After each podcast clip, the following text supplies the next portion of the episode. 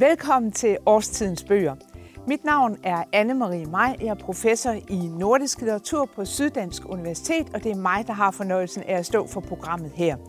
I Årstidens Bøger, der øh, kommer der nogle gode læsetips til bøger, man kan finde på biblioteket eller hos sin boghandler.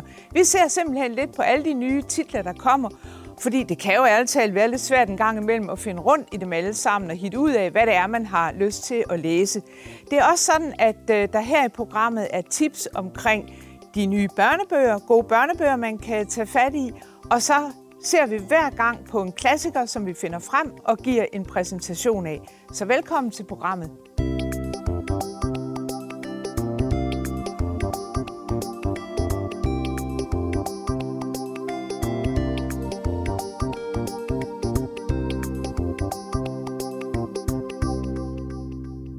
2021, det har indtil nu været et utroligt godt bogår. Der er kommet så mange spændende titler, som øh, man kan få fat i. Og hvis man følger med i avisernes anmelderi, så kan man se, at der er drys af stjerner og hjerter og alle mulige gode ting til rigtig mange bøger. Så der er meget godt at, at få fat i her i øh, 2021.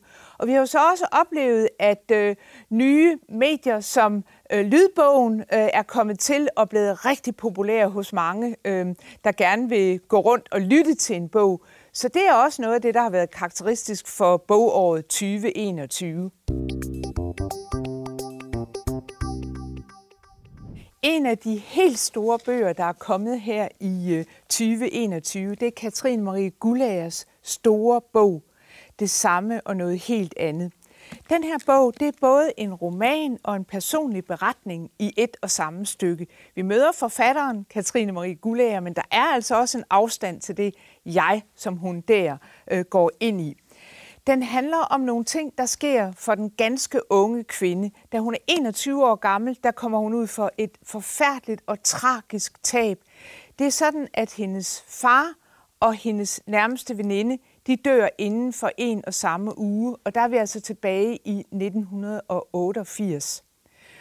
Og øh, det her tab, det er jo selvfølgelig ganske forfærdeligt for den unge kvinde at håndtere, men dertil kommer så, at hun faktisk mister for, øh, forbindelsen til sin familie.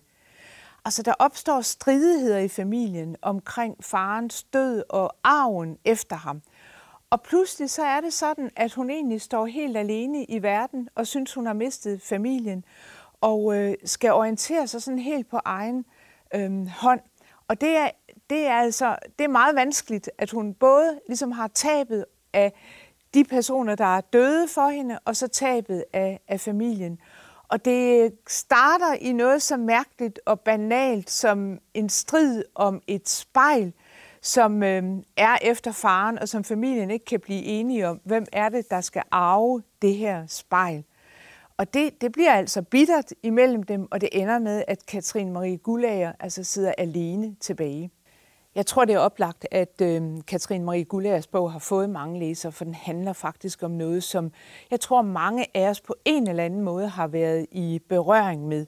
Altså stridigheder i familien, hvad enten det nu kan være om bordplanen til brylluppet, eller det er øh, arvesølvet, eller det er mosters øh, smykker, der vi strides om, når hun er gået bort, så, så er det noget, jeg tror, de fleste på en eller anden måde har prøvet. Og så er det jo altså, at øh, Gulager ser kritisk på, på den her situation, ser på, hvad er der egentlig tilbage af familien? Er det faktisk sådan, at det, der er tilbage, det er det, vi strides om? At vi har for lidt at enes om, for lidt kærlighed at dele med hinanden, og er den for skrøbelig? Går den i stykker, når det er sådan, at vi udfordres af sådan noget som en, en situation med en arv? Det, der er så godt ved Gullagers bog, det er også det, at hun retter faktisk et meget fint og kritisk lys imod sig selv. Det er ikke sådan, at den her bog handler om, at her har vi heldinden Katrine Marie Gullager, der bliver udsat for en hel masse uretfærdigheder fra sin families side. Vi får faktisk en fin skildring, også hvor hun retter det kritiske blik imod sig selv. Og det her, som afstriden drejer sig om, det er jo altså et spejl.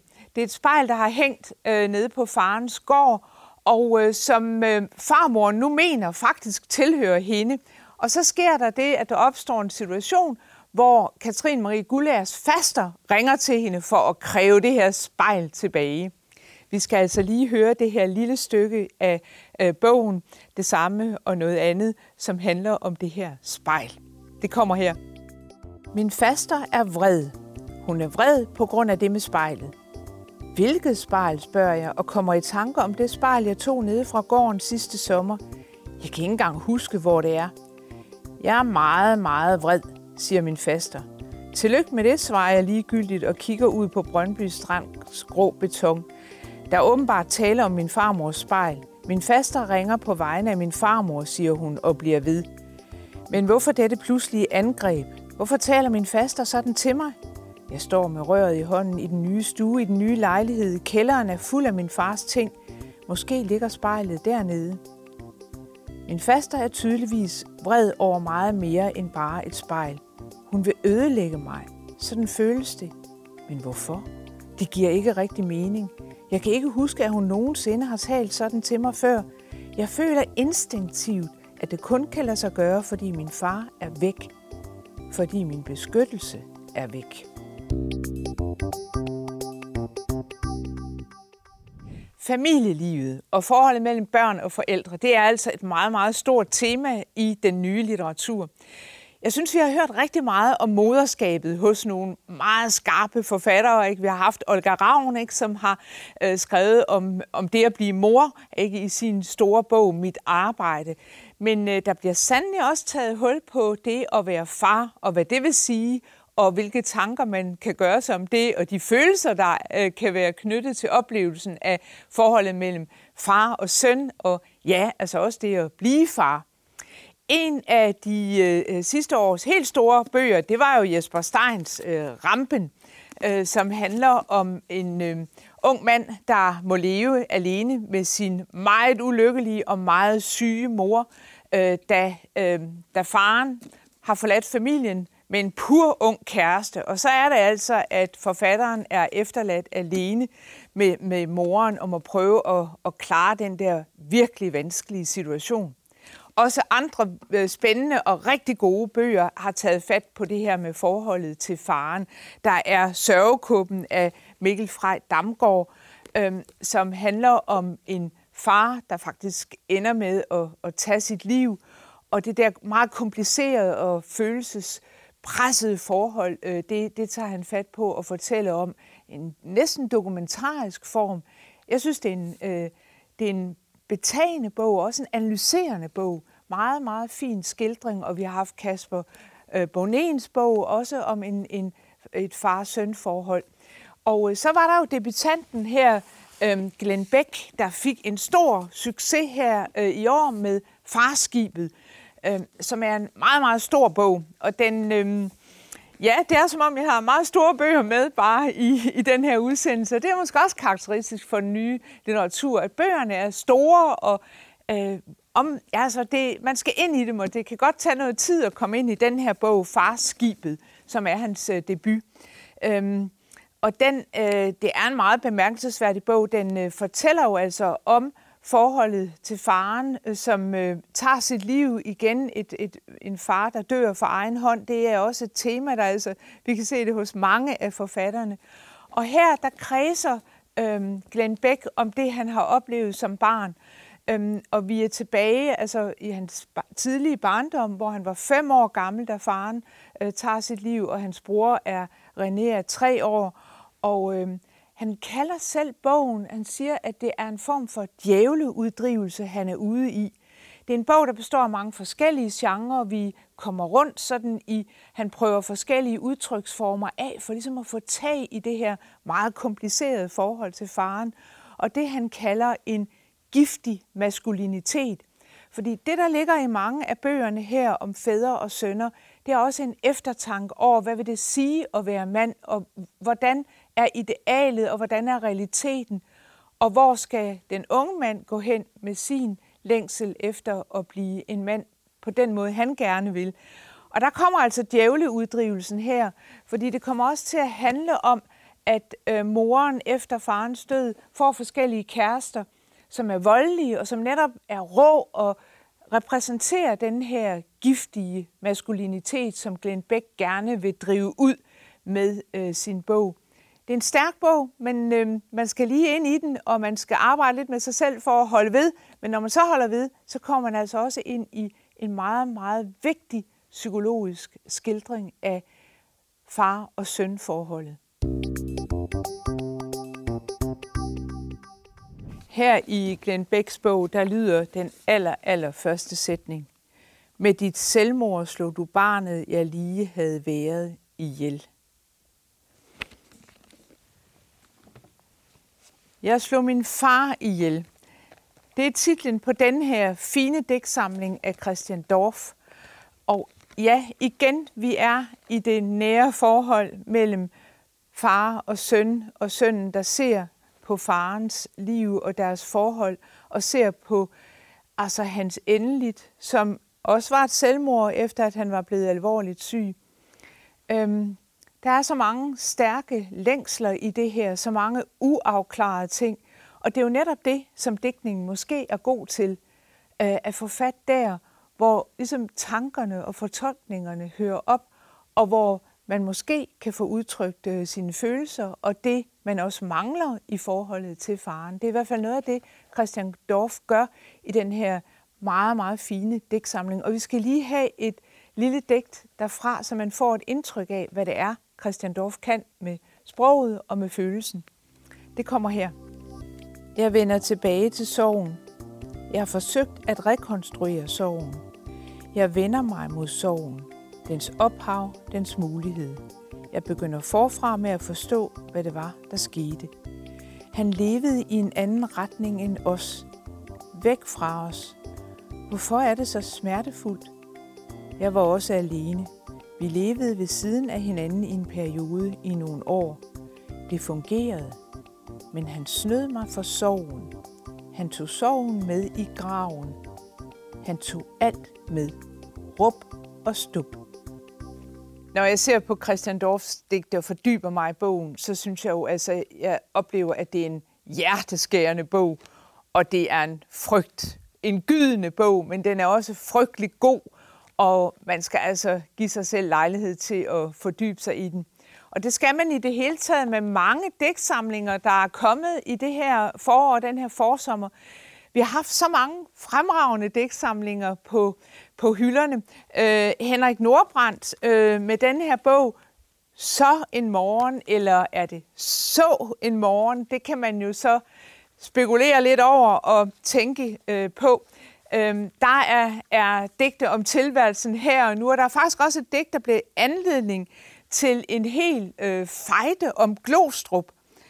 Øh, der er et af digtene nemlig, der hedder, der er ord, der er værre end ordet Glostrup, og der er steder, der er værre end stedet Glostrup. Det endte med, at der var nogen, der svarede igen og lovpriste Glostrup, og nogen, der kom med endnu flere gebrækkeligheder fra Glostrup, end dem Henrik Nordbrand kunne beskrive. Men altså, det siger jo også noget om dækningens, digtningens kraft, at den faktisk kan give anledning til, at vi begynder at diskutere og fordybe os i vores egne øh, oplevelser. En anden dæksamling, der er kommet her i øhm, foråret her, det er Claus Høgs Password, om det at øhm, ja, leve i den sidste del af sit liv og gå i skoven og tænke og opleve verden og selvfølgelig også øh, øh, tage fat i alle de store spørgsmål, der optager os, klimakrisen og landbruget og ja, kærligheden og MeToo-bevægelsen. Det er alt sammen øh, til øh, tema og blevet et tema her hos øh, Claus Høg i Password. Endnu en god dæksamling må jeg altså lige få omtalt, og det er øhm, Thomas Bobergs forberedelse til livet, som er også er kommet for, for nylig.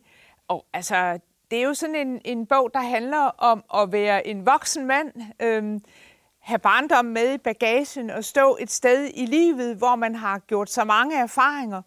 Og det, der er så karakteristisk for Thomas Boberg, det er, at hans digte altså, er kompakte og komplekse og fulde af alle mulige modstridende følelser. Der er både vrede og ømhed og ja, altså den fineste følelse og det stærkeste udbrud. Det ligger egentlig i Bobergs øh, digtning. dækning. Den lyner af alle mulige slags øh, følelser. Og så handler den jo selvfølgelig også om øh, digterens øh, tilværelse her og nu, øh, om det at blive far og få en øh, lille søn, og hvordan han oplever tilværelsen med ham. Jeg synes, at den viser den der spændvidde, der altid har været i Thomas Bobergs øh, univers, og i den følelse, han kan få frem i sine digte. Nu har jeg talt meget om bøger, der handler om fædre og sønner, og her kommer altså et digt fra Thomas Bobergs bog, øh, der er skrevet af faren Thomas Boberg og til øh, og om den fireårige søn. Og det er sådan et digt, der er simpelthen, jeg vil kalde det et lyn af lykke. Det kommer her. Da min fireårige søn fik øje på sin mors trøje, hængende over stoleryggen, begravede han hovedet i den og snusede ind. Mmm, duften af mor. Åh, hun er så smuk. Mmm, duften af mor. Så viklede han trøjen om hovedet og løb rundt i stuen. Mmm, duften af mor. Hun er så smuk. Åh, duften af mor.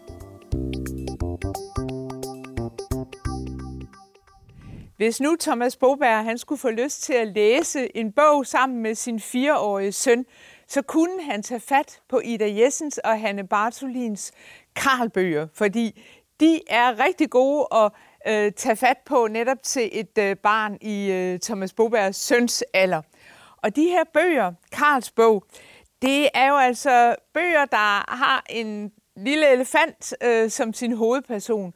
Og når man sidder og øh, leger med børn og snakker bøger med dem og alt muligt, så opdager man jo lynhurtigt, at et af børnenes yndlingsdyr, det er elefanten. Og jeg skal love for, at vi får lov til at komme ind i en elefantverden her i historien om øh, Karl og hans øh, søster og hans familie og hans øh, øhm, øh bror og alt muligt kommer vi, får vi fat i. Og her der skal vi altså høre et uh, lille stykke, der udspiller sig midsommeraften, fordi uh, i Karls elefantfamilie, der fejrer man også midsommer. Og så er det jo altså, at Karl han har fundet ud af, at han kunne egentlig godt forære Fanny sin bror. Og hvad sker der så? Det kan man følge i øh, Karls bog, og vi skal lige høre et lille stykke omkring midsommeraften. Det var Sankt Hans, og de skulle have bål og måtte være længe oppe. Karl elskede Sankt Hans. Alle hjalp til med at bygge bålet. Mor og far, Fanny, Karl, Albert og Max og farmor og gamle herr Grå, der var Fannys bedstefar. Babyen var også med. Fuglene sang i træerne ved vandet. Det var en dejlig midsommeraften. Denne udsendelses klassiker, det er et nyt udvalg af digte af Bodil Bæk, som forfatteren Nana Stor Hansen har udgivet. Og det er et meget fint udvalg af en digter, som øh, måske ikke så mange lige er stødt på, men der er grund til at finde Bodil Bæk frem. Altså, i de her år, der er vi jo optaget af at få fat i øh, de kvindelige klassikere, som har været lidt glemt, eller meget glemt faktisk, i øh, traditionel litteraturhistorie. Og der er der, der er gjort en stor indsats øh, fra både forlag og forfattere med at finde dem frem. Øh, vi har set øh, Tove Ditlevsen få en kæmpe renaissance her i de sidste år. Og nu er, altså, nu er, har Nana Stor Hansen her fundet Bodil Bæk frem. Og det er, det er der god grund til. Altså, Bodil Bæk øh, debuterede øh, relativt sent, da hun var øh, oppe i årene, da hun debuterede i 1934 men hun er en spændende skikkelse, fordi hun er med i meget af det nye, der sker i begyndelsen af det 20. århundrede. Hun er med til at øh, stifte et øh, tidsskrift, der hedder Klingen, som er utrolig indflydelsesrigt. Og hun er i det hele taget sådan omkring øh, tidsskrifterne og i kunstnerkredsene. Altså, man mærker, øh, at Bodil Bæk er en lidenskabelig person, øh, som øh, kaster stor sådan, følelse og stor lyst øh, ind i sine digte. Hun, øh, hun var optaget af den øh, øh finsk-svenske digter Edith Södergran og foretog direkte en pilgrimstur op for at se, hvor Edith Södergran havde boet. Øhm, det var også sådan, at øh, hun ikke oplevede den helt store succes med sine bøger. Faktisk så var det sådan, at hun i en periode gik rundt med sine digtsamlinger og solgte dem sådan ved dørene, prøvede at prakke folk dem på. Øh, og det, det må jo altså have været øh, hårdt for hende. Men øh, hun holdt ud og fik lavet en hel del dæksamlinger, og det er meget, meget skønt at se, at Nana Stor Hansen har haft mod på at finde det her frem og vælge i digtene og give os det her fine lille udvalg. Vi skal lige høre det allerførste digt i Nana Stor Hansens udvalg af Bodil Bæk, og det hedder Vinhuset. Ak, vidste, vidste I, som jeg skimter smilende til mig gennem cigarettogen, at en kvindes arme gennemstukne hjerte forbløder for øjnene af jer. Hvorfor er I så blinde, så dumme? Åh, trøsterigt er det at skylle den røde vin ned og bare skimte verden gennem min bedøvede hjernes brudeslør. Hvorfor dette besynderlige ord brudeslør?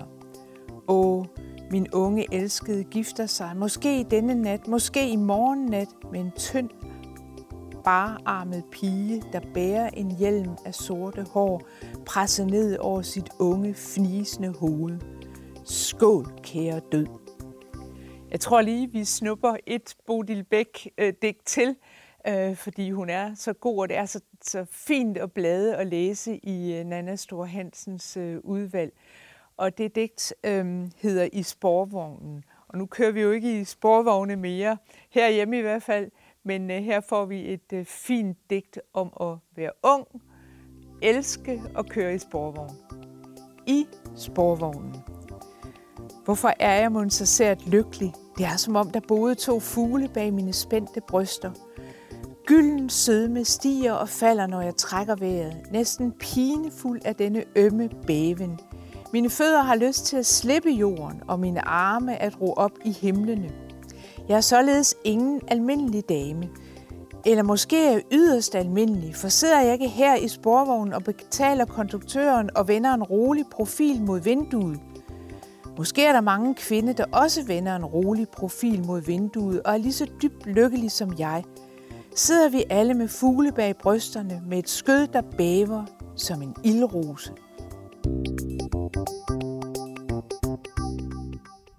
Jeg håber, at alle har fået et indtryk af, hvor mange gode bøger der er at få fat i. Kig ind til boghandleren, gå på biblioteket, søg på internettet i forlængelse af alt det, jeg nu har lagt frem. Øh, og jeg håber, at I har fået lyst til at tage fat i bøgerne. Jeg håber, I vil lægge nogle af dem i feriebagagen og nyde dem og gå ind i sommeren med alle de her gode læseoplevelser, der venter lige forude. Jeg siger tak, fordi I var med. God fornøjelse.